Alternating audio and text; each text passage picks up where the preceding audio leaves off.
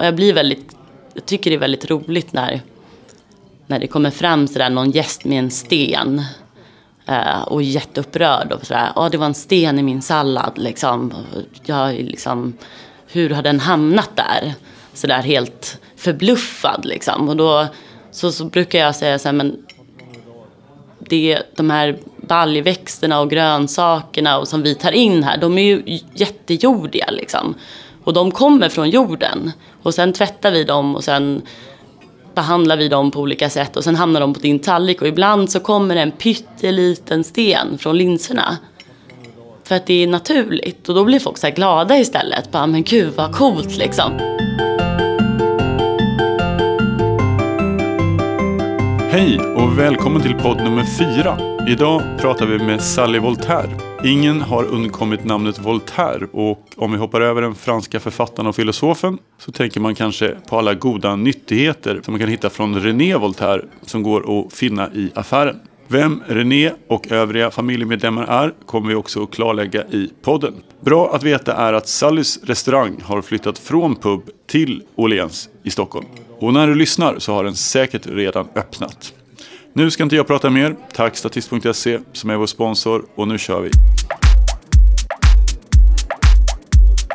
Jag heter Sally Voltaire. Eh, jag driver idag två restauranger och kommer ut med en kokbok nu i mars. Hur hinner du med allt? jag vet inte. Jo, men jag, jag hinner ju inte allt. Det gör jag ju inte. Vissa mejl, de blir liggande liksom, i inkorgen i en vecka och så blir folk sura. Man får ju prioritera.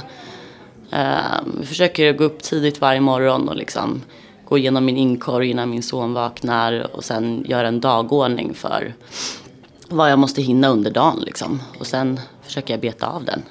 De flesta som hör namnet Voltaire kanske tänker på, på det när man går på ICA och, och så ser man en massa produkter. Ja. Eh, kan du förklara, familjen Voltaire, ni är många. Ja, jag har ju försökt sådär liksom och ja, man försöker ju alltid liksom att bryta sig loss eller vara sin egen person på något sätt. Men jag har liksom gett upp lite nu också på något sätt för det folk kommer alltid att blanda ihop oss och folk har alltid blandat ihop oss. Och det är lite charmen också, för det är ju på något sätt, det, det är ju som ett stort familjeföretag eller en stor familjekoncern även om vi gör olika saker och allting ligger i olika bolag så går vi ju lite åt samma håll liksom. Så att jag tror att vi lyfter varandra så att det är någonting positivt. Och sen kan det ju vara lite tjatigt sådär liksom när folk tror att jag är René och så vidare eller liksom vem är vem och sådär. Men men det är roligt också. René, Lotta, alltså, kan du berätta lite? Vad, René vad... Voltaire som har produkterna i matbutikerna är min moster. Eh, och Lotta Voltaire är min mamma. Så på 90-talet när jag var barn så startade de ett café vid Karlaplan som hette Café Oscars. Som blev väldigt framgångsrikt och uppskattat och var annorlunda då på sin tid. Uh, och sen gjorde min mamma och min pappa en kokbok på 90-talet som hette Systrarna Voltaires mat. Uh, som blev en av de mest säljande kokböckerna i Sverige under en ganska lång period. Uh, och då arbetade René med Lotta och drev restaurangerna och sådär. Och sen efter några år så gick väl René mot liksom mer renodlat att arbeta med produkter och sin linje och sitter i Årsta idag och har sitt lager där. Och, eh, Lotta har fortsatt med restaurangerna och har en ganska stor koncern idag som jag har jobbat i sedan jag gick ut skolan i princip. Eh, och sen när jag eh, blev mammaledig så bestämde jag mig för att, nej, vad fan, nu kör jag det här liksom. Man vill ju alltid göra revolt mot sina föräldrar på något sätt. Så jag har liksom alltid tänkt så här, ah, vad som helst utom det här liksom. Men, eh, och då startade jag eh, restaurangen i pub. Som eh, har ett fokus på grönsaker framförallt. När visste du att du skulle jobba med mat? Hur gammal var du? Det var nog väldigt sent i livet som jag på något sätt så accepterade det är det här jag ska göra för det är det här jag är bra på, det är det här jag tycker är roligt. Uh, under många år var det bara någonting som var som låg nära. Det var liksom enkelt att man jobbade helger när man var 14 i Lottas restauranger och jag var även väldigt mycket i krogmiljö under hela min uppväxt. Min pappa känner många krögare i Stockholm och många av hans bästa kompisar driver restauranger. Så det var liksom en naturlig miljö för mig redan väldigt tidigt att vara både i köket och ute och sitta och härja liksom. Och det fanns ju aldrig något barnbord när jag växte upp. Att så här, eller barnmat. Utan vi satt alltid med de vuxna och man kommunicerade med de vuxna på deras villkor. Liksom. Och det är jag väldigt glad över idag. Och det är någonting som jag försöker ta med mig nu när min son växer upp. Att inte göra skillnad utan att han faktiskt får testa den typen av mat som, som vi vuxna äter och att vi sitter tillsammans och inte liksom när man har kalas delar upp så att barnen sitter vid något litet bord någon annanstans liksom. Har du något minne när första gången du var på en restaurang? Det måste ju vara tidigt men... Oj, det var jättetidigt. Det minns jag knappt alltså. Jag vet att där nu när man har är vuxen själv så brukar de här krögarna vara, oh, du stod alltid och drog i det här draperiet eller fan vad jobbiga ni var liksom, jag och mina syrror. Eh, sen när jag började minnas, det var väl, vi hängde mycket på P.A. kompani när jag var ja, när jag var barn. Så mina första minnen är då därifrån när jag var kanske fem sex år och vi åt där. Pappa var med i deras tennisklubb så där var vi väldigt mycket och det var liksom lite, ja det är en väldigt sådär vardagsrumskänsla hela den krogen. Så det, Ja, det är nog en av mina första minnen tror jag. Jag förstår att det finns mycket att berätta om, men själva resan på vägen dit du är idag? För mig nu som, nu när jag är, ska vara kreativ i köket och skriva menyer och jag är personalchef och jag ska även attestera fakturer och att jag är väldigt glad över att jag liksom har jobbat hårt ända sedan jag började extrajobba när jag var 14 och faktiskt testat alla områden i den här branschen. Så att jag vet liksom nu vad det handlar om och hur saker och ting fungerar. Jag har en helhet. Jag, kan, jag har stått i disken. Jag vet vad som kan gå åt helskotta där en lördag. Vad som inte funkar när man inte sorterar tomglaset liksom. Det finns ingen röd tråd och det är också någonting som jag tror många kritiker är sådär, ja ja, de kommer till en och äter men de kanske inte skriver om det för att jag gör ju liksom så mycket fel som man får göra på något sätt. Det är liksom inte, jag följer inga trender eller håller tallrikarna rena eller, utan det är ju bara crossover hit och dit och det är liksom Asien möter Sverige, möter Marocko i en tallrik. Det är väldigt udda liksom, men det är, det är väldigt mycket mig och min personlighet. Och det är mat som jag, som tilltalar mig, som jag tycker är rolig att göra. Uh, och det var ju verkligen en satsning inför pub. Att jag kände att tänk om ingen kommer och tänk om ingen liksom förstår det här eller tycker att det här är gott. Eller, men det är jätte, jättemycket människor som kommer fram till mig idag på restaurangen och undrar liksom, ja det är jättegott men hur har du gjort det liksom? Alltså hur, hur, alltså jag åt den här salladen men jag förstår fortfarande inte hur du har tänkt liksom. För det finns ingen Alltså, det finns ett väldigt intresse men också en sådär, det var därför jag skrev den här boken också för att det är så mycket människor som faktiskt vill laga den här typen av mat hemma. Men skulle du säga att det är din styrka att du inte har en röd tråd, att, att du experimenterar mycket eller vad, vad är din, varför tycker folk om din mat? Jag är inte ängslig liksom. Jag står inte liksom och har jättemycket tid på mig och skedar upp någon dressing i något mönster liksom, eller, utan jag, jag kör ju bara på liksom. På det sättet tror jag att jag är om man får generalisera, tror jag att jag är ganska kvinnlig i köket. Att jag liksom håller in, jag är inte så om mig och kring mig liksom. Jag står inte och pratar liksom en evighet om ja, den här råvaran kommer därifrån. Men jag är väldigt öppen och transparent i mitt kök och med mina råvaror. Och jag är väldigt van vid att folk frågar och är intresserade och vill veta mer. Och då vet jag det. Men jag vill att det ska komma från gästen. Jag vill inte stå och föreläsa för någon som kanske bara vill äta en god måltid. Utvecklingen har gått så fort framåt och man går bara till mataffären och allting är packat i påsar och man knappt reflekterar över liksom vad det är man köper eller om det är säsong för eller inte. Det finns ju liksom jordgubbar året om. Man har liksom tappat bort sig lite. Och det vill jag hitta tillbaka till. Vad kommer den nya restaurangen heta? Den kommer att heta Sally Voltaire och systrar. Dels för att jag tyckte att det var en rolig förlängning av eh, min moster och min mamma på 90-talet. Att man visar på att det är en ny generation som tar vid. Systrar står också för medsystrar, så det är också en feministisk ton. Jag har väldigt mycket kvinnor som jobbar i mitt företag, eh, majoriteten. Eh, och det är väldigt mycket män i branschen. Eh, så jag har valt att, jag är extremt politisk när det gäller allt liksom.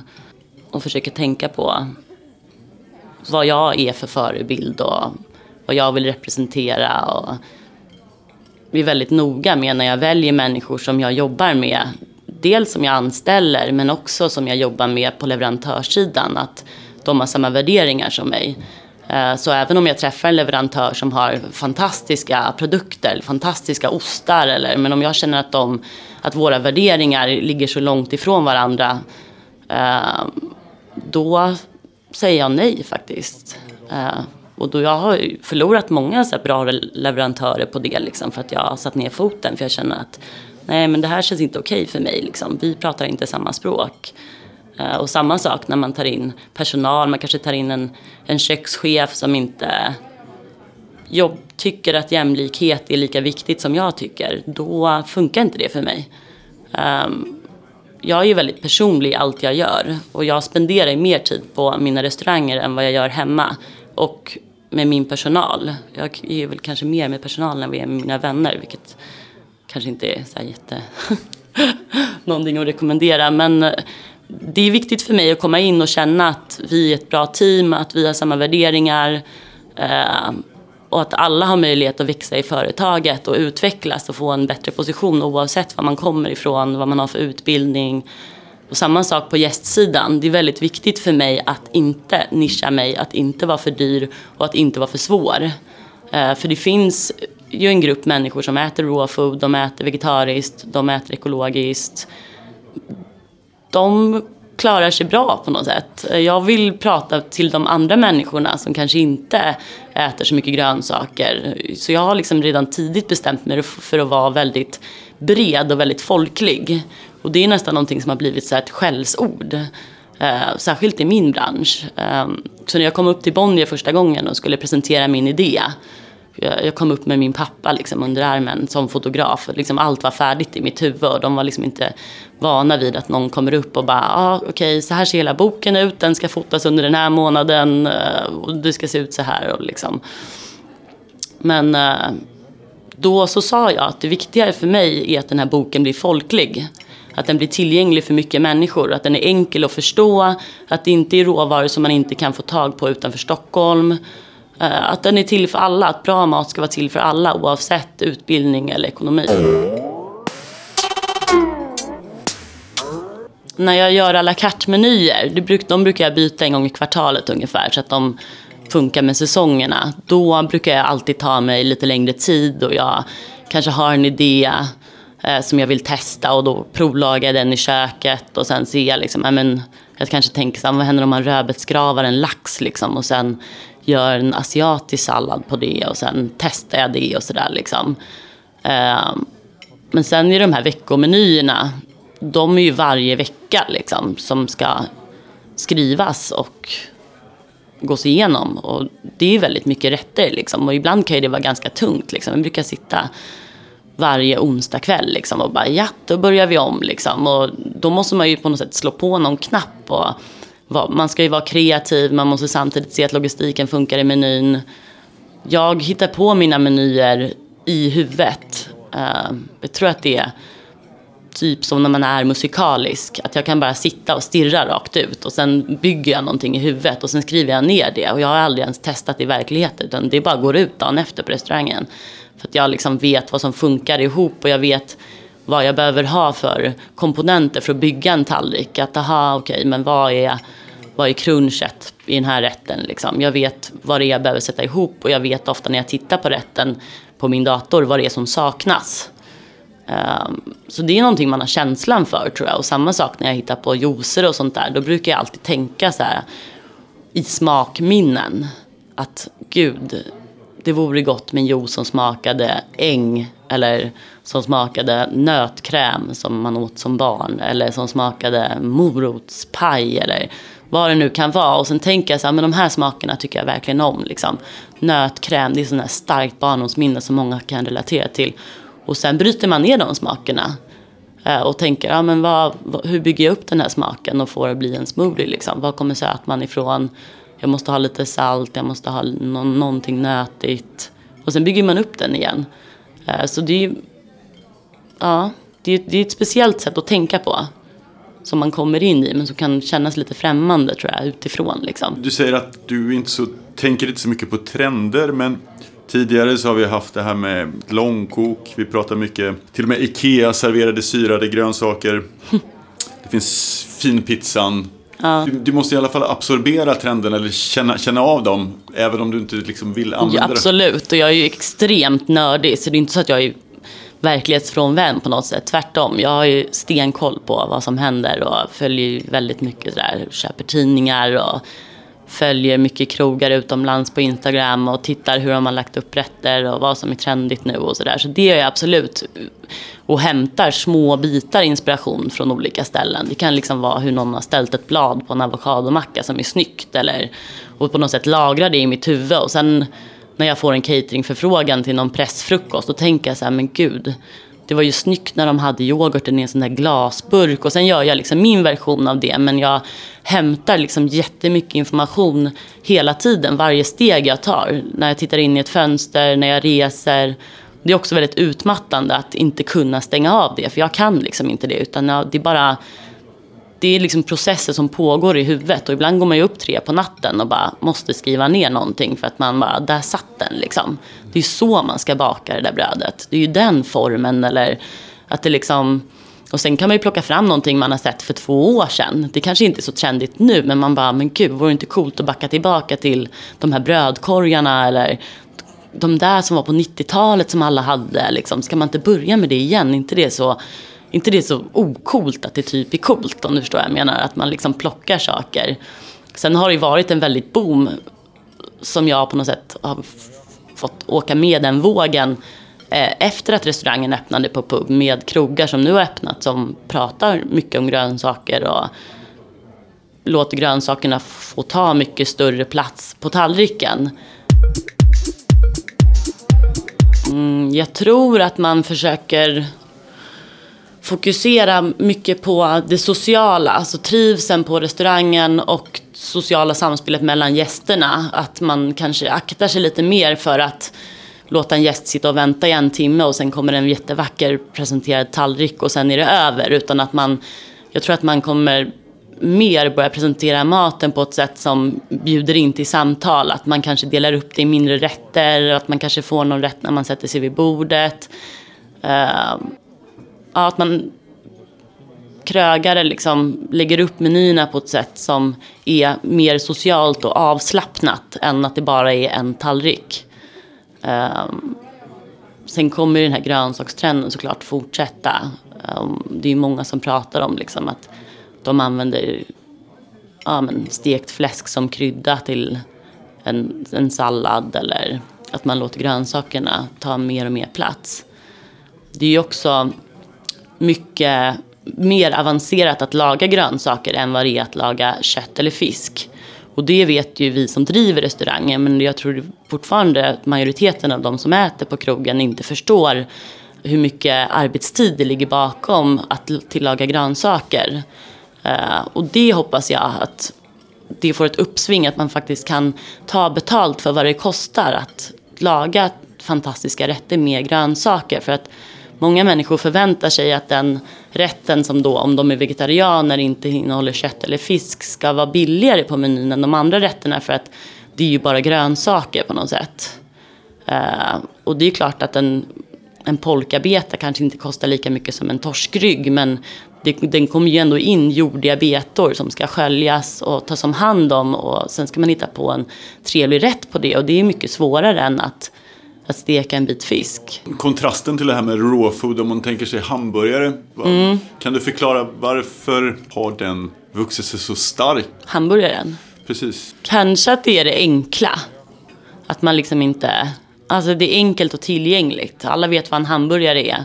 Och en, god hamburgare är en trevlig måltid. Att på något sätt det många ses på krogen idag. Det finns ju så mycket restauranger och mycket restauranger som är, håller mellanklass eller budget. Man kanske inte ses alltid för maten som huvudsyfte utan man kanske ses av andra anledningar också. Att det är enkelt, det är tillgängligt och man känner att man kanske vet vad man får lite grann. Den trenden tror jag inte kommer dö men sen, ja. Jag tänkte du bara förklara begreppen där inom, inom din matkultur. Mm. Raw food, eh, vegomat pratar man om. Mm. När du säger vegetariskt eh, så serverar du väl ändå fisk? Mm. Eh. Vegan betyder ju att man inte äter någonting från, ja, från, från djur eller det är ju växtbaserad mat så det är inga mejeriprodukter eller ägg eller och råfood är inte upphettade råvaror. Eh, man får upphetta dem till 42 grader ungefär så det är mycket torkat och det är också mycket marinerade grönsaker och ja, råa grönsaker helt enkelt. Och det, för mig har ju alla de här olika, alltså vegan, mat, råfodmat, det har ju aldrig varit prat om någon livsfilosofi som jag har eller att jag tycker att man ska äta på det sättet utan för mig har det bara varit beståndsdelar i mitt koncept att presentera grönsaker på så många sätt som möjligt och att utmana mig själv till vad man kan göra med en grönsak. Och då var på något sätt råfod ett naturligt inslag i det för det är en annan tillagningsteknik av grönsakerna som jag tyckte var väldigt spännande. Eh, och samma sak med, med veganmat. Att jag tyckte det var spännande att göra en sallad till exempel som var vegan men som kändes jättemaffig och som man blev mätt på. Liksom. Att för mig har det snarare handlat om att presentera grönsaken på olika sätt och att utmana mig själv snarare än ett val av en livsstil.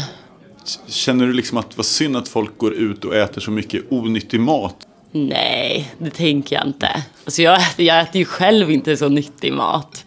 Eh, sen rör jag ju på mig kanske 300 procent mer än vad en normal människa gör. Så att jag kan ju i princip äta vad som helst. Men eh, nej, alltså jag lägger mig inte i vad människor äter. Eller jag tycker faktiskt ingenting om det. Tvärtom så tycker jag liksom att man borde prata lite mer om balans och sunt förnuft och liksom inte hålla på och följa några dieter eller liksom det funkar ju inte i längden. Jag tror att kroppen är ganska bra på att säga till oss vad vi behöver eller har brist på. Att man bara kan känna in det liksom. Att ja, nej. Jag tycker folk kan äta vad de vill. Herregud. Du fick ju en gulddrake för något år sedan. Det var väldigt roligt. Eh, men det var också väldigt surrealistiskt. För jag tänkte inte ens gå på galan. För jag tänkte bara, ja, ja, liksom. Det är väl för lite finare krogar eller så känt. Så jag kom springandes i sista sekund. För jag hade någon storstädning i köket på pub. Så jag kom liksom in helt, hela min t-shirt var alltså fettfläckig från att ha stått i köket. Alltså jag var, hade liksom fett i håret. Och sen kom jag in där och så sa han bara, men då hade det redan börjat för länge sedan. De bara, ah, är ni gäster? Jag är nominerad. Då blev de så här skitstressade. Bara, Gå och ställ dig där. Typ. Jag bara, okej. Okay. Så jag liksom ställde min lokal som var jättefull. Och sen tog det tio minuter. Och sen sa de att jag skulle gå upp på scen. Jag fattade liksom ingenting. Jag bara, va? Ja, nej men. Sen så gick jag upp på scen. Stod Magdalena ribban där. Så kände jag bara, men det här är så surrealistiskt. Och sen kände jag, jag kan inte hålla mig, jag måste säga någonting om hur mycket män det är i den här lokalen. Liksom. För det är så typiskt mig. Det, är liksom det enda jag säger är bara, herregud vad mycket män. Liksom. Var är alla kvinnor? Ehm, men det var en väldigt kick och det var väldigt roligt. Det kom väldigt tidigt också. Så att jag fick en extra skjuts av det. Jag tror jag hade 500 lunch någon dag efter. Det var på 80 sittplatser.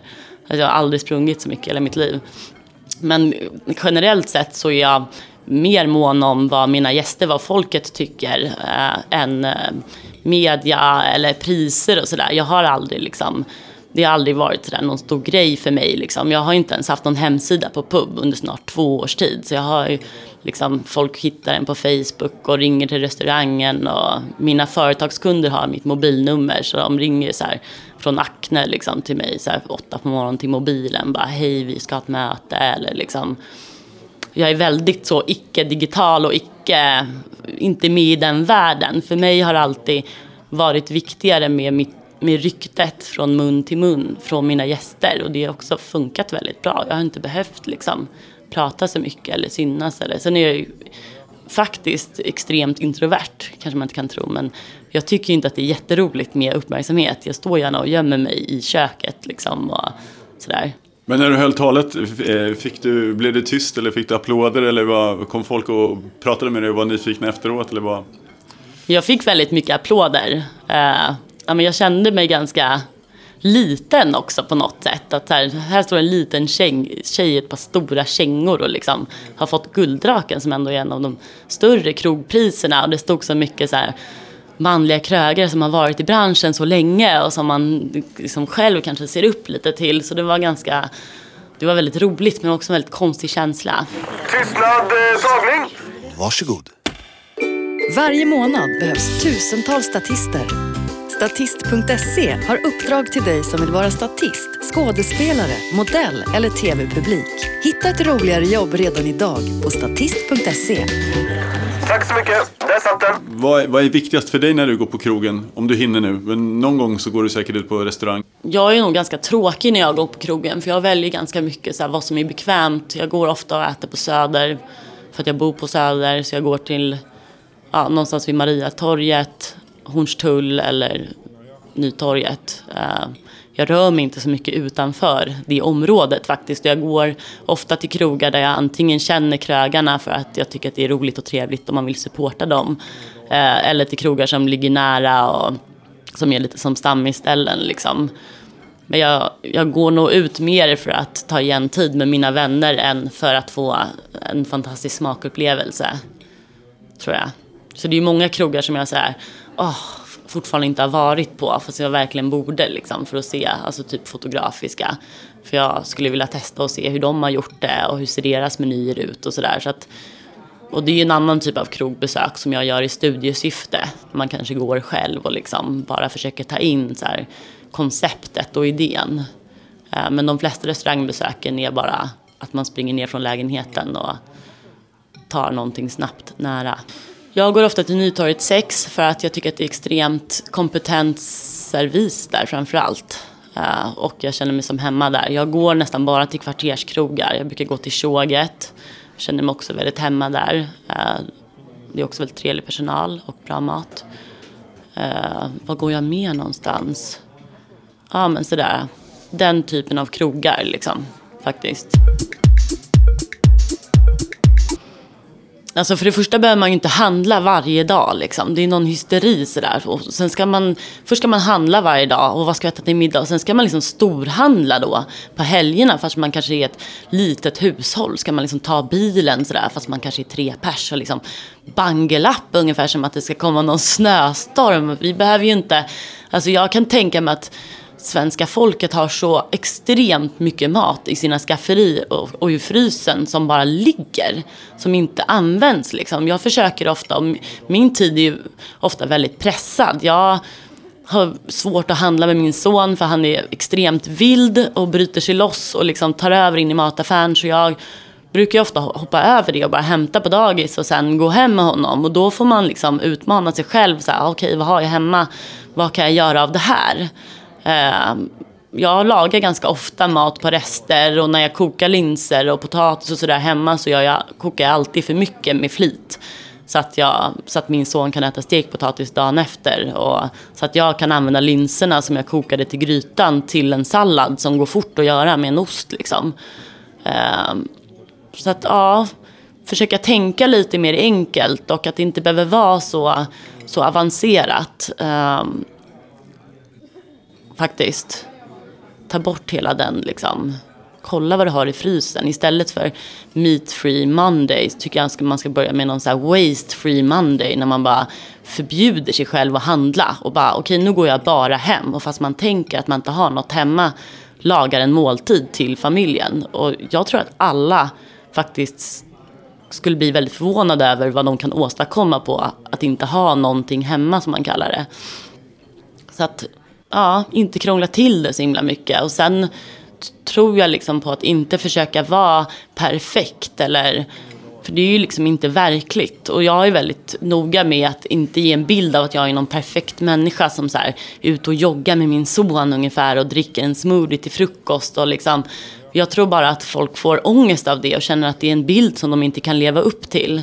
Eh, och då blir man ännu mer stressad än vad man redan är. Och vi behöver liksom inte bli mer stressade i det här samhället. Vi behöver bli mindre stressade, eh, tänka mer på oss själva och inte titta så mycket på vad alla andra har i sina varukorgar och hur nyttigt det ser ut och hur duktiga de är. Eller gå in på Instagram och tänka, gud vad bra mat hon ger sin son och jag är så dålig förälder. Eller att liksom ta bort hela den grejen. Att bara balans handlar liksom om att känna vad som passar en själv. Eh, någonting som funkar i livet, som känns sunt och som man... Man ska ju vara glad också och må bra. Och liksom, jag går hellre och leker i parken och glömmer att handla. Sen får väl köpa någon färdig indisk mat på vägen hem. Alltså, det är ju så många delar som man vill hinna med och livet är ju inte så långt. Liksom. Så jag tror bara släppa hela den där grejen. Eh, tror jag vi skulle bli väldigt mycket mindre stressade av. Den här präktiga, jag vet inte vad, som många faktiskt försöker tillskriva mig men som jag inte tänker delta i. Det här har liksom som är kopplat, som kanske har klingat av lite, LCHF och, och olika mm. dieter och så vidare. Är det någon produkt eller varför, varför måste vi stå ut med det? Men dieter kommer ju det kommer ju alltid finnas. Alltså det är som trender i mat. finns det ju trender i dieter. Att ena dagen ska man äta på ett visst sätt och andra dagen ska man äta på ett sätt. Eh, jag, jag har ju aldrig testat något av det där. Jag tror inte på det heller. Ehm, sen finns det ju människor som verkligen vill och behöver gå ner i vikt av olika anledningar. Av hälsoanledningar. Eller, men då tror jag liksom att gå inte med i något program och liksom betala in massor med alla dina pengar för att du ska gå ner i vikt. Eller liksom, utan det handlar om liksom att få en förståelse för helheten. Att man behöver röra på sig mer än vad man äter. Eller att okej, okay, man kanske inte kör LCHF. Eh, för det är ganska extremt. Men man kanske inte behöver köpa snabbmakaroner. Man kanske kan gå tillbaka till de här uråldriga kornen som dinkel och bovete. Och, alltså som är faktiskt väldigt bra och god mat. Och köra ner det i grytan istället. Eh, så det handlar om att välja en livsstil då som håller framåt och som man faktiskt mår bra av och tycker känns okej. Okay. Inte att man får avstå saker, att man måste så här, straffa sig själv i den här. Utan så här, ja men det här funkar för mig, jag tycker att det är gott och det är roligt och det är färgglatt och jag mår bra av det. Försöka prata positivt. Jag är väldigt anti folk som pratar negativt om att vissa val är sämre än andra val. Eh, samma sak med produkter i matbutiken och sådär. Att man nästan ska känna att om jag tar de här äpplena nu som inte är ekologiska. Då liksom är det en dödssynd och jag är en så dålig förälder. För att det är kampanjer som är så här, ah, förgifta dina barn med vindruvor. Det tycker jag bara känns sorgligt och folk blir bara stressade och känner sig värdelösa. Istället för att prata om så här, ah, men du kunde göra det här valet idag. Bra, vad kul liksom prata positivt och med glädje. Inte liksom hålla på och klanka ner på varandra. Alltså om man lyssnar på dig nu och så blir man jättesugen på att laga liksom lite mat i, i din genre. Mm. Det här funkar alltid liksom? Ja, alltså hemma i mitt kök. Jag har ju liksom inget fancy kök heller. Det är så roligt när någon tidning ringer och bara kan vi inte fota dig hemma? Man bara nej, det kan inte för att det är en etta och jag får knappt plats själv liksom. Eh, Eh, men jag har sådär, eh, mitt kök är väldigt viktigt för mig och det är också där jag spenderar min tid. Jag sitter och jobbar med mina mejl, jag lagar mat, jag umgås med min son. Där är liksom hjärtat av mitt hem på något sätt. Så i min matlagning så har jag sett till att ha bra stapelvaror i skafferiet som är torrvaror för då kommer man väldigt långt. Eh, köp glasburkar och fyll upp med liksom belugalinser, mm, glasnudlar, alltså allt möjligt som man faktiskt det är också trevligt när man liksom faktiskt sorterar i era skafferier. Liksom. För det tror jag är så här, många har en låda med allmänt kaos och man öppnar och bara känner att jag orkar inte. Liksom. Och så köper man nytt och köper man nytt. Så här, strukturera upp skafferiet, frysen och kylen. Då blir det mycket enklare att laga mat. Liksom. Och laga mat utan att handla och laga mat snabbt. Eh, och sen som jag alltid gör, liksom, om jag kokar linser så gör jag det för två dagar. Och då blir det, tar det ju liksom tio minuter för mig att smälla ihop en rätt dagen efter. Eh, jag försöker alltid också ha, jag har två stora brickor i mitt kök med toppingar och kryddor för att jag tror många är dåliga på att krydda. Att man saltar knappt liksom. Att om man flyttar fram kryddorna så att de nästan står i, i, i ansiktet på en så tror jag man blir bättre på att krydda. Och, så jag försöker alltid ha, jag, liksom, jag har en bricka på bordet där jag har kanske rostade frön man kan strössla på, rostade sesamfrön, olika salter, olika oljor, olika vinäger, tamari. Ja, alltså gryta och soppa är extremt underskattad mat. Det är väldigt många som pratar om att ja, men nyttig mat eller ekologiskt, det är så dyrt. Men det behöver ju inte vara det. Eh, jag tittade på menyn på min sons förskola igår när jag skulle lämna honom. Då, hade de så här, då skulle de äta ingefärsdoftande morotssoppa med fetakräm, hummus och mjukt bröd. Jag bara känner, men gud, om de kan göra det för den pengen som de har på förskolan så kan ju vi laga bra mat hemma. Och det är också ofta väldigt snabb mat som enkelt och mättar många och göra en gryta. Och sen kan man ju alltid värma den dagen efter och addera nya saker i den. Orkar du med att laga mat när du kommer hem? Eller är det, hur ibland, det? ibland tar det stopp. Mm. Um, när jag har min son så måste jag ju laga mat. Liksom. Uh, och då kan det ju bli att jag också äter liksom, den typen av mat som han äter. Vilket är ganska så basic mat. Liksom. Det är bara lite fisk och lite potatis. Det är kanske ingen så här, jättekreativ skapelse. Det är ju vardagen liksom. Ibland tar det bara stopp, särskilt när jag inte har min son för då jobbar jag liksom dubbla dagar. Så då kommer jag bara hem så här åtta på kvällen och står och stirrar i kylen och bara, nej men det går inte liksom. Så går jag ner och bara köper en sushi eller vad som helst liksom för att man inte, man står i det hela dagarna liksom. Och ibland, ofta när man står i kök så kan det vara så att man inte ens känner att man, fan jag har inte ätit lunch liksom. För att man smakar på grejer och man är så inne i liksom, man har ju en annan dygnsrytm också som kock. Liksom. Jag jobbar ju väldigt mycket i kök så då blir allting fördröjt. Så under lunchen äter ju vi aldrig lunch. Jag har liksom inte sen jag var 14 i princip ätit lunch på lunchen. Och ibland ringer folk och ah, säger, kan vi inte ta en lunch liksom? Jag bara, nej det finns inte i min värld liksom. Det är två timmar som jag har som mest att göra under hela dagen. Då kan jag inte göra någonting. Så att man, det är lite så spanska tider liksom. Att man käkar lunch vid två eller någonting och sen börjar man laga middag. Så här, ibland står jag och bara, men gud klockan är tio, jag står och lagar middag liksom. Och sen är man uppe och sen det blir lite så här pannkaka ibland liksom. Men på helgerna är jag bättre på att laga rolig mat eh, om jag är ledig. För då är man inte i det liksom. Får du panik om det skulle hamna fiskpinnar hos dig? Eller är det, är det, går det bra? Eller, jag åt fiskpinnar igår. Så att nej, det får jag inte panik på. Det finns ju bra produkter på marknaden. Liksom. De, det är ju bara torsk, liksom. det är ju bra mat. Så att nej, ingen panik överhuvudtaget har jag eh, faktiskt.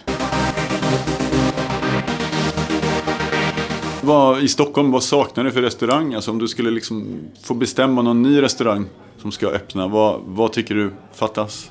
Nej, vad som saknas? Eh, kanske någon bra mexikansk krog. Jag har en kompis som försöker hitta den perfekta chilin. Så att, ja, det skulle någon kunna göra faktiskt. Stans bästa chili.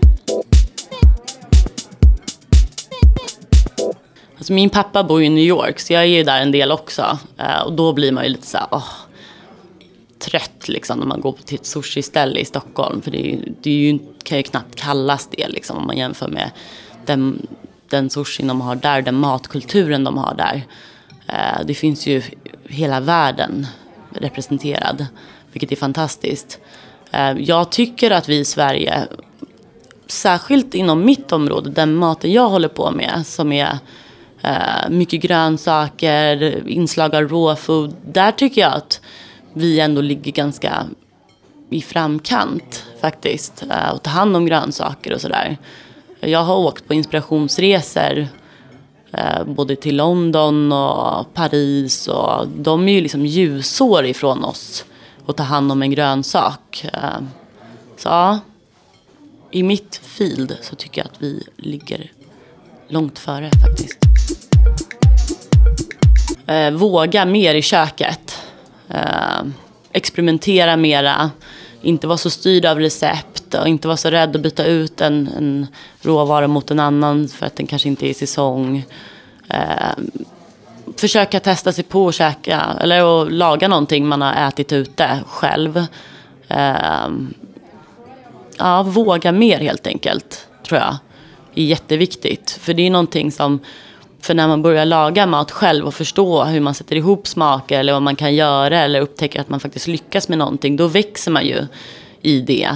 Eh, och då börjar man få en förståelse för hur man lagar mat egentligen. För det är på något sätt någon grundförståelse som man kanske kan förlora när man bara lagar mat på ett visst sätt. Eh, eller om man bara är styrd av recept, att man kanske inte förstår varför Eh, den här rätten är ihopsatt på det här sättet. Liksom. Att man, när man börjar laga mer på fria händer och experimenterar, att man förstår att så, aha, pepparroten är på den där fisken för den passar så bra med att man börjar själv kunna sätta ihop komponenter i huvudet. Att ja, om jag gör en gryta liksom som är ganska mustig och då kanske något med dijon passar. Att när man börjar tänka, när man börjar förstå liksom hur man gör, precis som med allting med musik eller ja, vad man nu ger sig in på. När man efter ett tag börjar förstå hur saker och ting funkar och det släpper för en.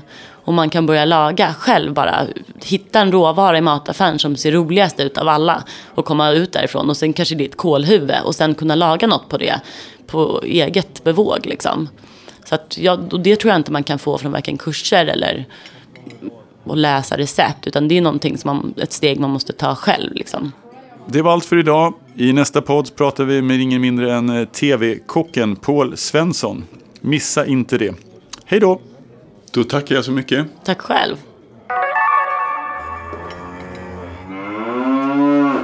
Tystnad, eh, tagning. Varsågod. Varje månad behövs tusentals statister. Statist.se har uppdrag till dig som vill vara statist, skådespelare, modell eller tv-publik. Hitta ett roligare jobb redan idag på statist.se. Tack så mycket. Där satt den.